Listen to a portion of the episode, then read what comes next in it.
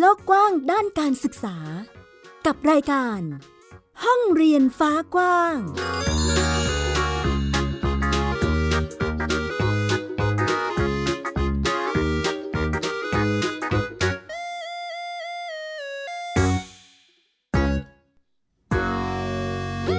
สวัสดีค่ะ ต้อนรับคุณผู้ฟังทุกท่านเข้าสู่รายการห้องเรียนฟ้ากว้าง กลับมาพบกับมิวอัยดาสนศรีเช่นเคยนะคะ คุณฟังสามารถรับฟังได้ผ่านทาง www.thaipbspodcast.com หรือแอปพลิเคชัน Thai PBS Podcast ค่ะ ซึ่งวันนี้เราก็มีเรื่องราวเกี่ยวกับการศึกษามาให้คุณผู้ฟังได้ติดตามกันเช่นเคย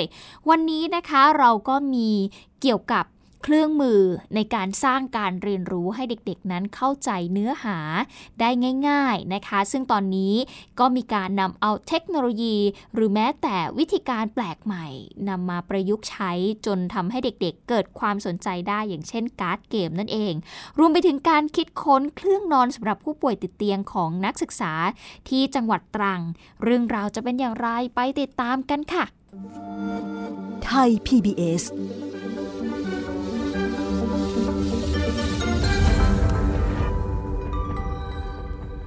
เริ่มต้นกันที่เรื่องแรกวันนี้อยากจะถามทุกๆ คนก่อนนะคะ คุณผู้ฟังว่ามีใครที่ชอบเรียนวิชาวิทยาศาสตร์บ้าง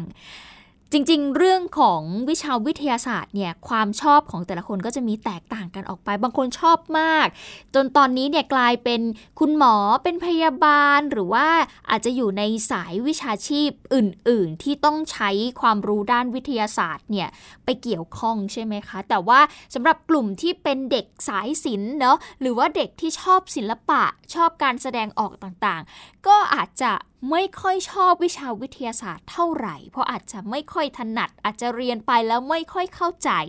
อย่างตัวดิฉันเองก็เป็นหนึ่งคนที่อืคุณคะ ถ้าพูดถึงวิชาวิทยาศาสตร์เนี่ย ถูไถจนจบมาได้ขนาดนี้เนี่ยถือว่าสุดยอดแล้วกับการใช้ชีวิตในรั้วโรงเรียนนะคะ คุณผู้ฟังอะถ้าพูดถึงบทเรียนในวิชาวิทยาศาสตร์เนี่ยเด็กบางคนเนี่ย ก็มองว่าเป็นเป็นเรื่องที่เข้าใจยากก็มีนะ บางคนเนี่ยรู้สึกเบื่อไปเลยก็มีนะคะเพราะว่าเขาไม่เข้าใจไงคุณผู้ฟัง แต่ว่าถ้าหากมีวิธีการ หรือมีอุปกรณ์ตัวช่วยที่จะมาช่วยให้เขานั้น สนุกไปกับบทเรียน อันนี้อาจจะช่วยเปลี่ยนความคิดหรือเปลี่ยนความสนใจของเด็กๆได้ วันนี้ค่ะเราก็เลยจะพาไปที่โรงเรียนเตรียมอุดมศึกษาพัฒนาการปทุมธานี คุณครูของโรงเรียนที่นี่ เขาจะทำให้เด็กๆเนี่ยเข้าใจบทเรียนได้มากขึ้น ที่สำคัญคุณผู้ฟังขา ได้สนุกไปกับบทเรียนด้วย เราจะไปติดตามเรื่องนี้กับคุณสุพัชชา อินทรฤทธิ์พาไปดูบรรยากาศของห้องเรียนที่นี่ เรียกว่าไม่น่าเชื่อเลยว่าจะเป็นวิชาวิทยาศาสตร์ค่ะ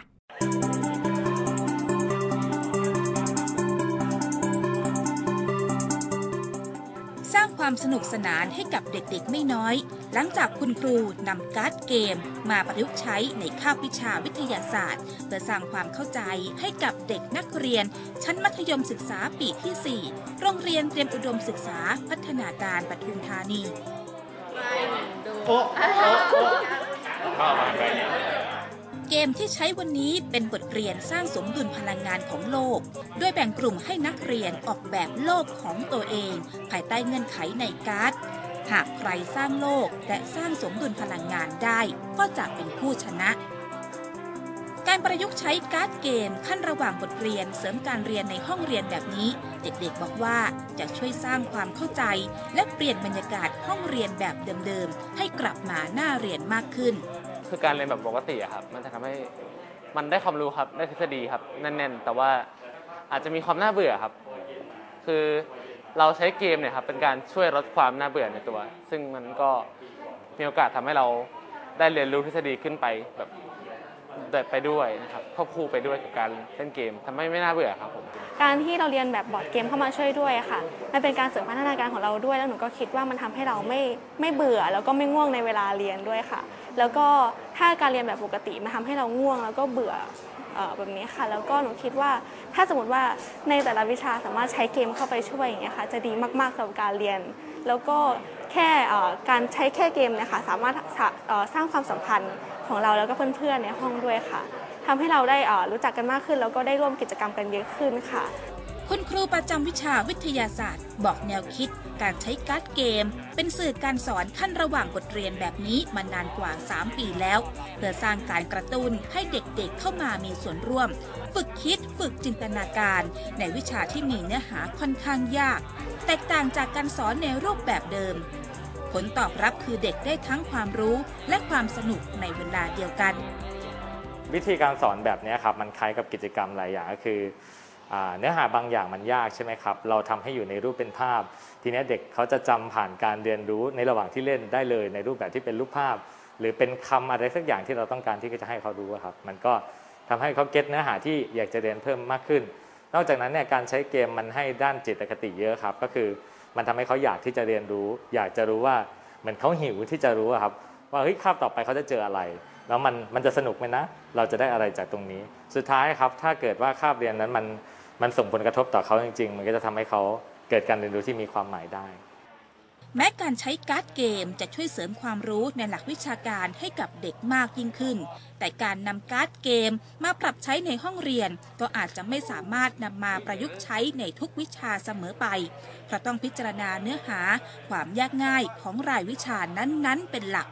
อาจจะไม่ทุกวิชานะคะ เนื่องจากว่าธรรมชาติวิชาของแต่ละกลุ่มสาระการเรียนรู้เนี่ยเขาก็จะมีความแตกต่างกัน นะคะบอร์ดเกมเนี่ยอาจจะปรับใช้ได้เฉพาะในรายวิชาที่มีความลึกมีการคิดวิเคราะห์ หรือว่าเนื้อหาทฤษฎีที่ค่อนข้างที่จะเข้มนะคะส่วนในวิชาที่เป็นภาคปฏิบัติ อย่างเช่นดนตรีกีฬาอย่างนี้นะคะเขาก็คงจะไม่ได้ใช้เกมในการเข้ามามีส่วนเกี่ยวข้องในการจัดการเรียนการสอน เนื่องจากว่าวิชาปฏิบัติเขาก็จะลงมือปฏิบัติของเขาไปเลยนะคะ การนำการ์ดเกมมาประยุกต์ใช้เพื่อเป็นสื่อการเรียนการสอนรูปแบบใหม่ แทนการเรียนในห้องเรียนด้วยบรรยากาศเดิมๆ ถือเป็นการเปลี่ยนแปลงการสอนใหม่ของคุณครูในโรงเรียนแห่งนี้ และอาจตอบโจทย์กับการเรียนของเด็กรุ่นใหม่ เสมือนการเรียนบนเล่น ที่จะช่วยกระตุ้นให้เด็กเกิดความอยากรู้ และอยากเรียนในรายวิชาที่มีเนื้อหาซับซ้อนมากขึ้น สุพัชชาอินทรริศไทย PBS รายงาน ถือเป็นอีกหนึ่งสื่อการเรียนการสอนของเด็กยุคใหม่ ที่จะต้องพยายามมาหาวิธีการ เพื่อที่จะดึงความสนใจของเด็กๆเนาะซึ่งก็ถือว่าที่นี่เนี่ยสร้างบรรยากาศให้พวกเขานั้นกระตือรือร้น แล้วก็ไม่กลายเป็นวิชาที่น่าเบื่ออีกต่อไปนะคะอะไปกันต่อกันที่เรื่องต่อไปกันบ้าง คุณผู้ฟังขาเราจะพาไปดู นักศึกษาที่จังหวัดตรัง ที่นี่เขามีการคิดค้นเครื่องนอนของผู้ป่วยติดเตียงขึ้นมาค่ะ จะว่าไปแล้วสำหรับผู้ป่วยติดเตียงเนี่ยโจทย์สำคัญเลยนะคะ คุณผู้ฟังก็คือต้องไม่ให้ผู้ป่วยเนี่ยนอนอยู่เฉยๆ ในท่าเดียวนานๆนะ เพราะว่ามันอาจจะทำให้เกิดแผลกดทับได้ ซึ่งเมื่อไหร่ที่เป็นแผลกดทับแล้วก็โอ้โหเรื่องนี้เรื่องใหญ่เหมือนกันนะ เพราะว่าดิฉันเองก็เคยมีประสบการณ์นะคะในการไปฝึกเป็น เป็นนักเรียนฝึกหัดละกันนะคะ มีช่วงหนึ่งที่มีโอกาสได้ทดลองไปเป็นผู้ช่วยพยาบาล ไปช่วยพี่พยาบาลเขาดูแลผู้ป่วยที่เป็นทั้งผู้ป่วยติดเตียงและผู้ป่วยทั่วไปนะคะ ก็จะมีเคสบางคนที่นอนนานๆแล้วก็เป็นแผลกดทับแล้วต้องล้างแผลทุกวัน แล้วแผลเนี่ยน่ากลัวมากนะ คุณผู้ฟังขาดังนั้นเนี่ย การที่ใครก็ตาม มีผู้ป่วยที่อาจจะนอนติดเตียงอยู่ที่บ้าน เรื่องของการมาขยับเนื้อตัวร่างกายเนี่ยต้องทำอยู่บ่อยๆ และแน่นอนค่ะว่าบางครั้งเนี่ย ผู้ที่ดูแลอาจจะไม่ได้สะดวกในทุกๆเวลาหรือมาดูอย่างสม่ำเสมอ ดังนั้นการมีอุปกรณ์อย่างเช่น เครื่องนอนที่ไปช่วยให้เขานั้นสามารถขยับร่างกายได้เอง หรือมีหน้าที่ทำให้เองเนี่ยน่าจะดีนะคะ ซึ่งล่าสุดเองก็มีความพยายามในการที่จะแก้ไขปัญหานี้ เป็นน้องๆนนักศึกษาจากวิทยาลัยเทคนิคตรังค่ะ เขาคิดค้นนวัตกรรมจากวัตถุดิบที่มีอยู่ในพื้นที่อย่างเช่น ยางพาราเพื่อช่วยให้คุณภาพชีวิตของผู้ป่วยติดเตียงนั้นดีขึ้น ซึ่งวิธีการคิดค้นนะคะเขาก็เอาน้ำยางพาราเนี่ยแหละค่ะ ซึ่งเป็นวัตถุดิบหลักในภาคใต้ มาแปรรูปเป็นชุดเครื่องนอนพาราแบบสลับบลอนสำหรับผู้สูงอายุนะคะ ซึ่งถือเป็นผลงานของนักศึกษาแผนกวิชาเทคโนโลยี ยางและพอลิเมอร์ วิทยาลัยเทคนิคตรัง ซึ่ง คุณสมบัติเนี่ยนะคะก็จะนุ่ม ยืดหยุ่น แล้วก็คืนรูปได้ดี ถือเป็นอีกนวัตกรรมเพื่อช่วยลดอาการบาดเจ็บจากแผลกดทับให้กับผู้สูงอายุ ผู้ป่วยติดเตียง หรือคนที่ไม่สามารถช่วยเหลือตัวเองได้ เพราะว่าการนอนบนที่นอนที่มีพื้นผิวแข็งนานๆ หรือว่าไม่สามารถรองรับกับสรีระการนอนได้ ก็อาจจะส่งผลเสียต่อสุขภาพในระยะยาวได้นะคะ โดยชุดเครื่องนอนแบบสลับบลอนจากยางพาราสำหรับผู้สูงอายุนี้สามารถนำไปปูบนเตียงของผู้ป่วย หรือว่าใช้งานในลักษณะเดียวกันกับที่นอนทั่วไปได้นะคะเนื่องจากว่าประกอบไปด้วยฟองยางที่มีความหนานแน่นต่างกัน 3 ระดับค่ะ รองรับได้ทั้งศีรษะลำคอ ไหล่กระดูกสันหลังนะคะ สามารถลดแรงกดทับ แล้วก็โอกาสของการเกิดแผลกดทับได้ทำให้เกิดความสมดุลกันในขณะที่นอนเนี่ยก็จะรู้สึกสบาย ผ่อนคลายแล้วก็ไม่ปวดเมื่อย เดี๋ยวเราจะไปฟังเสียงของคุณสุรศักดิ์เทพทองค่ะ หัวหน้าแผนกวิชาเทคโนโลยียางและพอลิเมอร์ วิทยาลัยเทคนิคตรัง การระบายอากาศได้ดีนะครับระบายอากาศได้ดีอย่างไรก็จะมีช่องว่างนะครับมีช่องว่างแต่ละจุดแต่ละส่วนต่างๆ แล้วก็ที่สำคัญนะครับเมื่อมีการนอนแล้วจะไม่เกิดการกดทับ ความร้อนสะสมตรงนี้ก็จะไม่มีนะครับที่นอนพวกนี้นิยมนำมาใช้นะครับมาปูบนเตียง เตียงปกติก็ได้ หรือว่ามาเตียงที่นอนเป็นโต๊ะเตอร์ต่างๆก็ได้ หรือนำไปปูบนเตียงของผู้ป่วยในโรงพยาบาล นอกจากนี้ฟองยางที่มีพื้นผิวนิ่ม แล้วก็มีความเป็นรูพรุนเนี่ยนะคะ ยังช่วยระบายอากาศ ป้องกันไม่ให้อวัยวะส่วนใดส่วนหนึ่งของร่างกายเนี่ยได้รับแรงกดทับเป็นเวลานาน ซึ่งอาจจะทำให้เลือดไหลเวียนไปเลี้ยงส่วนต่างๆ ได้ไม่เพียงพอนะคะ นั่นก็จะเป็นสาเหตุที่ทำให้เนื้อเยื่อของอวัยวะถูกทำลาย แล้วก็เริ่มตาย สุดท้ายก็สามารถลดภาวะของการอักเสบได้นั่นเองค่ะนี่ก็เป็นอีกหนึ่งนวัตกรรมของนักศึกษาวิทยาลัยตรังนะคะ ที่ได้คิดค้นขึ้นมาเพื่อลดปัญหา แล้วก็แก้ไขปัญหาของการเกิดแผลกดทับที่อาจจะเกิดขึ้นจากคนที่ป่วยติดเตียง หรือว่าผู้สูงอายุนะคะจริง ๆ ก็คนทั่วไปก็น่าจะใช้ได้เพื่อการนอนสบายมากยิ่งขึ้นนั่นเองนะคะ ติดตามรายการของไทย PBS Podcast ได้ทาง www.thaipbspodcast.com แอปพลิเคชัน Thai PBS Podcast หรือฟังทาง podcast ช่องทางอื่น ๆ Spotify SoundCloud YouTube Google Podcast Apple Podcast และ Podbean มาติดตามกันต่อกับอีกหนึ่งการเรียนรู้ของน้องๆนนักเรียนนะคะ ที่เขาไปเก็บ เกี่ยวความรู้ เกี่ยวกับกิจกรรมการเคลื่อนไหวทางกาย อย่างการละเล่นตามวิถีชุมชน บนดอยแม่สลองอำเภอแม่ฟ้าหลวงที่จังหวัดเชียงรายค่ะ วันนี้นักข่าวพลเมืองสำนักข่าวชายขอบน้องยอดอูจำรองราช จะพาไปเรียนรู้วิถีชาวล้วนะคะว่า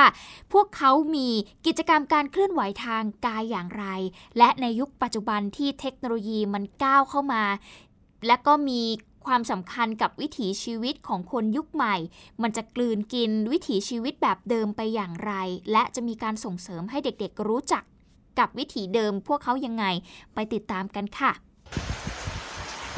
สวัสดีครับ วันนี้ผมได้ติดตามคณะของมูลนิธิพชพขึ้นมาที่หมู่บ้านตรงจันสายบนดอยแม่สลองอำเภอแม่ฟ้าหลวงจังหวัดเชียงรายเพื่อมาเก็บข้อมูลเกี่ยวกับกิจกรรมทางกายของพี่น้องชาติพันธุ์ชาวล้วครับ แม่เท่าชาวล้วและแม่หลวงของหมู่บ้าน ได้ร่วมกันเล่าถึงกิจกรรมต่างๆ ในอดีตที่เป็นการเคลื่อนไหวทางกาย เช่น การเดินไปทำไร่ การทอผ้าซึ่งเป็นวิถีชุมชน และการละเล่นต่างๆ เช่นซาบ้าตั้งแต่ปัจจุบันวิถีดั้งเดิมของชาวล้วได้เปลี่ยนแปลงไป การเล่นซาบ้าได้หายไป เปลี่ยนเป็นการเล่นเกมในโทรศัพท์มือถือ ซึ่งแม่เท่าและชาวบ้านต่างรู้สึกกังวลก่อนก็คือเล่น สะบ้าแล้วก็กระโดดยางเล่น แล้วก็ตอนนี้ก็เอาแต่เล่นแต่โทรศัพท์อืมก็คือเป็นห่วงอยู่ตรงนี้อะค่ะอืมมาเก็บข้อมูลครั้งนี้เป็นยังไงบ้างครับ ค่ะก็วันนี้นะคะโดยในนามมูลนิธิพัฒนาชุมชนและเขตภูเขานะคะ ก็เข้ามาแลกเปลี่ยนพูดคุยประเด็น กิจกรรมทางไกลกับพี่น้องชาติพันธุ์รั้วที่หมู่บ้านตรงใจสายตำบลมิสลองนองนะคะ จากตัวแทนกลุ่มของชุมชนค่ะ ก็ได้มีข้อมูลได้แลกเปลี่ยนพูดถึงว่าวิถีชีวิตหรือการละเล่นของกลุ่มนะคะของพี่น้องรั้วเนี่ยตอนนี้คือไม่ค่อยไม่เหมือนอดีตที่ผ่านมาด้วยที่ยุคสมัยที่เปลี่ยนไปจึง คิดว่าอาจจะมีการสร้างกลุ่มขึ้นมาเป็นกลุ่ม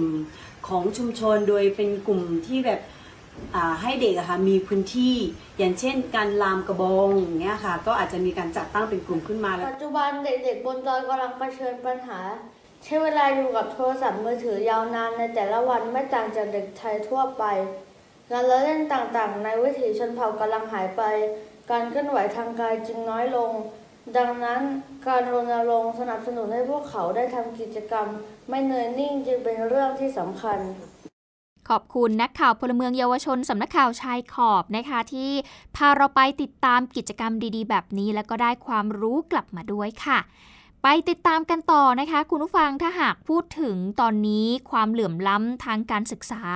มีอยู่ทุกหย่อมย่าในประเทศไทยของเราก็ว่าได้อยู่ในทุกจังหวัดนะคะ แล้วก็มีเด็กที่เป็นกลุ่มเปราะบางค่อนข้างเยอะเลยค่ะ ซึ่งวันนี้เราจะมาพูดถึงแนวทางของการแก้ไขปัญหาความเหลื่อมล้ำนี้ จริง ๆ ก็มีข้อเสนอที่น่าสนใจเหมือนกันนะ คุณผู้ฟังคะเราอาจจะคุ้นหูกับคำว่า อสม หรือว่าอาสาสมัคร ซึ่งแน่นอนว่าเราก็จะคุ้นเคยกันดีว่า อสม หรืออาสาสมัครเนี่ย เป็นหน่วยที่เข้ามาช่วยเหลือเราในด้านสาธารณสุขเนาะเราก็จะเห็นได้ว่า อสมเนี่ยจะเข้ามามีบทบาท ในชุมชนของเราเป็นหน่วยเร็วที่จะเข้ามาชาร์จตัวเราได้เร็วถูกต้องไหมคะ แต่ว่าตอนนี้เราพูดถึงประเด็นด้านการศึกษา ก็เลยมีข้อเสนอค่ะว่าให้มีการตั้งอสม หรืออาสาสมัครด้านการศึกษาขึ้นดีหรือไม่ ซึ่งในแวดวงการศึกษาตอนนี้ก็มีข้อสรุปแล้วนะคะว่ากรุงเทพมหานครเนี่ยถือเป็นเมืองที่มีความเหลื่อมล้ำทางเศรษฐกิจ แล้วก็การศึกษาสูงที่สุดในประเทศค่ะแต่การจะแก้ไขปัญหาก็ไม่ใช่เรื่องง่ายเลย ถ้าเกิดไม่สามารถที่จะเข้าถึง แล้วก็ไปติดตาม กลุ่มของเด็กๆที่มีปัญหาได้ อย่างเช่นวันนี้เรามีตัวอย่างของเด็กที่มีปัญหาด้านการศึกษาอย่างอะลีนละอองเงิน เป็นเด็กวัย 17 ปีค่ะ มีพี่น้องรวมกัน 6 คน เขาอาศัยอยู่ในชุมชนร้อยป่าที่เขตสวนหลวงกรุงเทพมหานคร ครอบครัวนี้มีแม่เป็นเสาหลักในการหารายได้ในการเลี้ยงครอบครัวนะคะ และคุณแม่เองก็ส่งเธอกับน้องๆอีก 3 คนเนี่ยเรียนหนังสือ ส่วนพ่อป่วยด้วยอาการอัมพฤกษ์นะคะ มานานกว่า 2 ปีแล้ว แม้ว่าพี่สองคนจะทำงานแล้ว แต่ก็ไม่ได้มีความมั่นคง เนื่องจากว่าไม่มีโอกาสเรียนต่อในระดับที่สูงกว่านี้ อลินค่ะเป็นหนึ่งในเยาวชนที่เข้าค่ายกลุ่มวิกฤต ที่ทีมงานของครูจิ๋ว นางสาวทองพูนบัวศรีผู้จัดการโครงการครูข้างถนนมูลนิธิสร้างสรรค์เด็ก ไปค้นเจอในชุมชน แล้วก็กำลังทำเรื่อง เพื่อให้ศูนย์ช่วยเหลือเด็ก และเยาวชนในภาวะวิกฤตทางการศึกษาในกรุงเทพมหานคร พิจารณาค่ะ เพื่อที่จะให้เงินทุนช่วยเหลือเป็นการเร่งด่วน ครูจิ๋วบอกว่าการค้นหาแล้วก็ติดตามเด็กกลุ่มนี้ไม่ใช่เรื่องง่าย เพราะว่าส่วนใหญ่เด็กกลุ่มนี้ไม่ได้อยู่ในโรงเรียน เป็นเด็กที่หลุดออกจากระบบการศึกษา หรือว่าเป็นเด็กเร่ร่อนนะคะ การแจกของก็เป็นวิธีการหนึ่งค่ะ ที่จะทำให้ทีมงานสามารถเข้าถึงชุมชน แล้วก็ได้ข้อมูลเบื้องต้นของเด็กที่อยู่ในภาวะวิกฤตได้ แต่ถ้าจะแก้ไขปัญหานี้อย่างจริงจังนะ กรุงเทพมหานครค่ะ อาจจะต้องมีการจัดตั้งอาสาสมัครทางการศึกษา หรืออสมการศึกษามาช่วยงาน เดี๋ยวเราจะไปฟังเสียงของครูจิ๋วกันค่ะ ข้อมูลเหล่านี้มันไม่ถูกส่งไปยังสำนักงานเขตสำนักงานเขตก็ไม่ได้ถูกรายงานไปยังส่วนกลางของกรุงเทพมหานคร เพราะฉะนั้นถ้าเราปรับเลยว่าในเมื่อมีอาสาสมัครสาธารณสุขในชุมชนเราเราก็ขอว่าอาสาสมัครเอ่อสาธารณสุขชุมชนเนี่ยเราขอมาปรับว่าเป็นอาสาสมัครในเรื่องการศึกษาสำหรับเด็กได้ไหมเพราะว่าการศึกษาเด็กเนี่ยถ้ามันถ้ามันทำได้ทุกครอบครัวจะไม่จะไม่มีเด็กออกจากจากในระบบ ล่าสุดข้อมูลการประเมินภาวะวิกฤตของอลินนะคะ แล้วก็เด็กๆ ในกรุงเทพมหานครอีก 48 คนที่ทีมครูจิ๋วได้ทำเนี่ย ก็ได้มีการถูกส่งไปให้ทางสมาชิก สภากรุงเทพมหานคร หรือว่าสอกอในแต่ละเขตเนี่ยช่วยเซ็นรับรองเอกสารก่อนที่จะเข้าสู่กระบวนการพิจารณาทุนช่วยเหลือ ซึ่งความร่วมมือระหว่างสภากรุงเทพมหานคร กับเครือข่ายภาคประชาชน เกิดขึ้นค่ะ หลังจากที่มีการจัดงานยุติปัญหากรุงเทพมหานคร เมืองแห่งความเหลื่อมล้ำทางการศึกษาเมื่อต้นเดือนสิงหาคมที่ผ่านมา นี่เป็นอีกหนึ่งแนวทางนะคะ คุณผู้ฟังที่มีการ เสนอไปว่าจริง ๆ จะต้องมีหน่วยเร็วอย่างอาสาสมัครทางการศึกษานี่แหละ ลงพื้นที่ไปเพื่อที่จะไปค้นหาเด็กกลุ่มนี้ค่ะ ที่ไม่ได้อยู่ในระบบการศึกษาแล้วเป็นเด็กที่หลุดออกไป และเราก็จะได้ดึงเขากลับมาให้การช่วยเหลือได้ทัน จึงจะทำให้ลดความเหลื่อมล้ำได้ในระดับหนึ่งนะแน่นอนดิฉันใช้คำว่าระดับหนึ่งเพราะว่าจริง ๆ แล้ว ประเด็นเรื่องความเหลื่อมล้ำการศึกษามันมีหลายระดับมาก ๆ และมันต้องแก้ไขในหลายจุดนะคะ การดึงเด็กเข้าระบบก็เป็นส่วนหนึ่งเท่านั้นอะนี่ก็เป็นอีกหนึ่งเรื่องที่เรานำมาเล่าให้คุณผู้ฟังได้ติดตามกันในวันนี้ เดี๋ยวเราจะไปดูเรื่องต่อไปค่ะ เพราะว่ากลุ่มสุขภาพจิตมีการเผย 3 สัญญาณเสี่ยงในเด็กค่ะ เราต้องเฝ้าระวังเพื่อที่จะลดปัญหาสุขภาพจิตที่อาจจะเกิดขึ้นในเด็กได้ จะเป็นอย่างไรไปติดตามรับฟังกันค่ะ ติดตามข่าวสารและความเคลื่อนไหวของไทย PBS Podcast ได้ทาง Facebook, YouTube, Instagram และ Twitter เพียงเซิร์ชคำว่าไทย PBS Podcast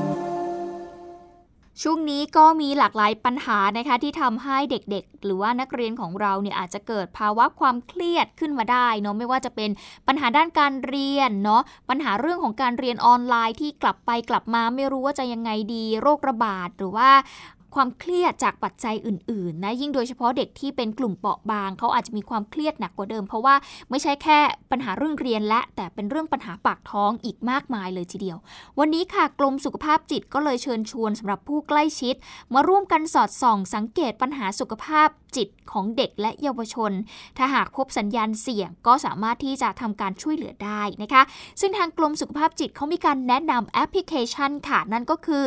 แอป School Health Hero ซึ่งเป็นเครื่องมือเพื่อเฝ้าระวังปัญหาสุขภาพจิตของเด็กและวัยรุ่น ผ่านคำถาม 9 ข้อ ในการคัดกรองอาการของเด็ก แล้วก็นำไปสู่การแก้ไขได้อย่างทันท่วงที เพื่อลดการสูญเสียแล้วก็ช่วยให้เด็กไทยของเรานั้น สามารถใช้ชีวิตในสังคมได้อย่างมีคุณภาพและมีความสุขค่ะ โดยแพทย์หญิงอัมพร เบญจพลพิทักษ์ อธิบดีกรมสุขภาพจิตบอกว่า การดูแลสุขภาพจิตเด็กและเยาวชนในโรงเรียนเนี่ย เป็นสิ่งที่ทางกรมสุขภาพจิตดำเนินการมาอย่างต่อเนื่องนานกว่า 30 ปีแล้วนะคะ แต่ในช่วง 2-3 เดือนที่ผ่านมาเนี่ยพบว่ามีข่าวสะเทือนขวัญเกี่ยวกับการฆ่าตัวตาย และการทำร้ายตัวเองในเยาวชนเพิ่มมากขึ้น ซึ่งก็สอดคล้องกับผลการประเมินสุขภาพจิตเยาวชน โดยระบบ mental health check-in ที่พบว่าเยาวชนเนี่ยไม่ค่อยมีความสุข 1 ใน 3 ของเยาวชนที่เข้ามาทำการประเมินทั้งหมดค่ะซึ่งปัญหาเหล่านี้สามารถป้องกันได้ค่ะ ถ้าคุณพ่อคุณแม่ แล้วก็คุณครูสามารถสังเกตสัญญาณเตือน แล้วก็ให้การช่วยเหลือได้อย่างทันท่วงที ซึ่งสัญญาณเตือนที่จะบอกว่าเด็ก อาจจะมีภาวะซึมเศร้า แล้วก็เสี่ยงที่จะฆ่าตัวตายเนี่ยมีอยู่ 3 สัญญาณด้วยกันค่ะ คุณฟังก็คือ 1. เศร้า เครียด หงุดหงิดง่าย มีอาการท้อแท้เบื่อหน่าย ไม่อยากไปโรงเรียน ถ้าหากพบว่าเด็กๆมีอาการอยู่ในข้อใดข้อหนึ่งนี่นะคะ ทุกคนต้องอย่านิ่งนอนใจนะคะ ต้องรีบหาทางแนะนำหรือว่าชักชวนให้เข้าสู่ระบบการช่วยเหลือค่ะ เพื่อไม่ให้สายจนเกินไป โดยคุณครูเนี่ยสามารถเข้าใช้งานระบบสุขภาพจิตโรงเรียน บนระบบดิจิทัล School Health Hero ได้เลยนะคะ ก็จะเกิดจากความร่วมมือของทางสำนักงานคณะกรรมการการศึกษาขั้นพื้นฐาน กรมสุขภาพจิตนะคะยูนิเซฟ แล้วก็มีทางสำนักงานกองทุนสนับสนุนการสร้างเสริมสุขภาพ เพื่อที่จะเฝ้าระวังปัญหาพฤติกรรมอารมณ์ของนักเรียน และเรียนรู้วิธีการให้คำปรึกษาแบบออนไลน์นะคะ ถ้าหากยังไม่ดีขึ้น ส่งต่อไปขอรับการปรึกษาที่ทีมสาธารณสุขเลยค่ะ ผ่านทางแอปพลิเคชันโดยไม่มีค่าใช้จ่ายใด ๆ ซึ่งแพทย์หญิงวิมลรัตน์วันเพ็ญนะคะผู้อำนวยการสถาบันสุขภาพจิต และวัยรุ่น ราชนครินเองก็บอกว่าปัจจุบันนี้เนี่ยทางสปทได้มีการขยายผล การใช้งานระบบ School Health Hero นะคะโดยข้อมูลตั้งแต่วันที่ 19 สิงหาคมที่ผ่านมามีนักเรียนเนี่ย ได้รับการเฝ้าระวังแล้วนะคะ 432,668 คน จากจำนวนของนักเรียนทั่วประเทศกว่า 7 ล้านคน ซึ่งต้องขยายผลเพิ่มเติมเพื่อให้ครอบคลุมทั้งหมดนะคะ ซึ่งสุขภาพจิตเองนะคะ ก็มีบุคลากรด้านสาธารณสุขในโรงพยาบาลจังหวัด แล้วก็โรงพยาบาลชุมชนในแต่ละพื้นที่เนี่ยเตรียมความพร้อมเอาไว้อยู่แล้ว เพื่อที่จะเป็นที่ปรึกษาด้านสุขภาพจิตสำหรับคุณครู เพื่อดูแลเด็กๆ นักเรียนร่วมกัน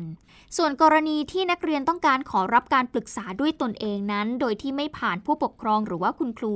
ก็สามารถใช้งานระบบ mental health check in ได้นะคะที่เว็บไซต์ค่ะ w w w วัดใจ .com วัดใจนี่คือภาษาไทยเลยนะคะ ก็คือพิมพ์ไปเลยนะเด็กๆก็คือ w w w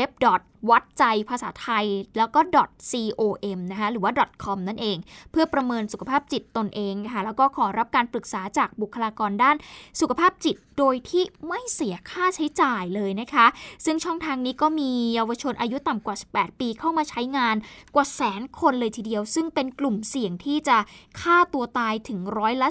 14.6 เลยทีเดียวนะ อันนี้น่ากลัวมากเลยค่ะ ซึ่งทางกรมสุขภาพจิตก็จะมีการติดต่อไปยังหมายเลขโทรศัพท์ที่มีการให้ไว้นะคะเพื่อที่จะให้การช่วยเหลือต่อไป ซึ่งแน่นอนว่าตอนนี้ทางกรมสุขภาพจิตเองก็ห่วงใยสถานการณ์เกี่ยวกับปัญหาด้านจิตใจของเด็กไทยนะคะ แล้วก็มีการร่วมกันวางแผนเพื่อที่จะสร้างอนาคตให้เด็กไทยของเรานั้น มีชีวิตที่ดี แล้วก็มีความสุขมากยิ่งขึ้นและโรงเรียนไหนที่สนใจนะคะ อยากจะรู้รายละเอียดเกี่ยวกับ ช่องทางนี้ที่จะช่วยให้เด็กๆเเขามีสุขภาพกายสุขภาพจิตที่ดีนั้น ก็สามารถโทรไปสอบถามข้อมูลเพิ่มเติมเกี่ยวกับการใช้ระบบ School Health Hero ได้นะคะ ที่หมายเลข 080 8054738 นะคะ ก็สามารถไปสอบถามกันได้ เพื่อที่จะเป็นอีกหนึ่งช่องทางที่จะช่วยเหลือเด็กสำหรับเด็กที่มีภาวะเครียดได้นั่นเองค่ะ และทั้งหมดนี้คือห้องเรียนฟ้ากว้างที่นำมาฝากในวันนี้ค่ะ ไทย PBS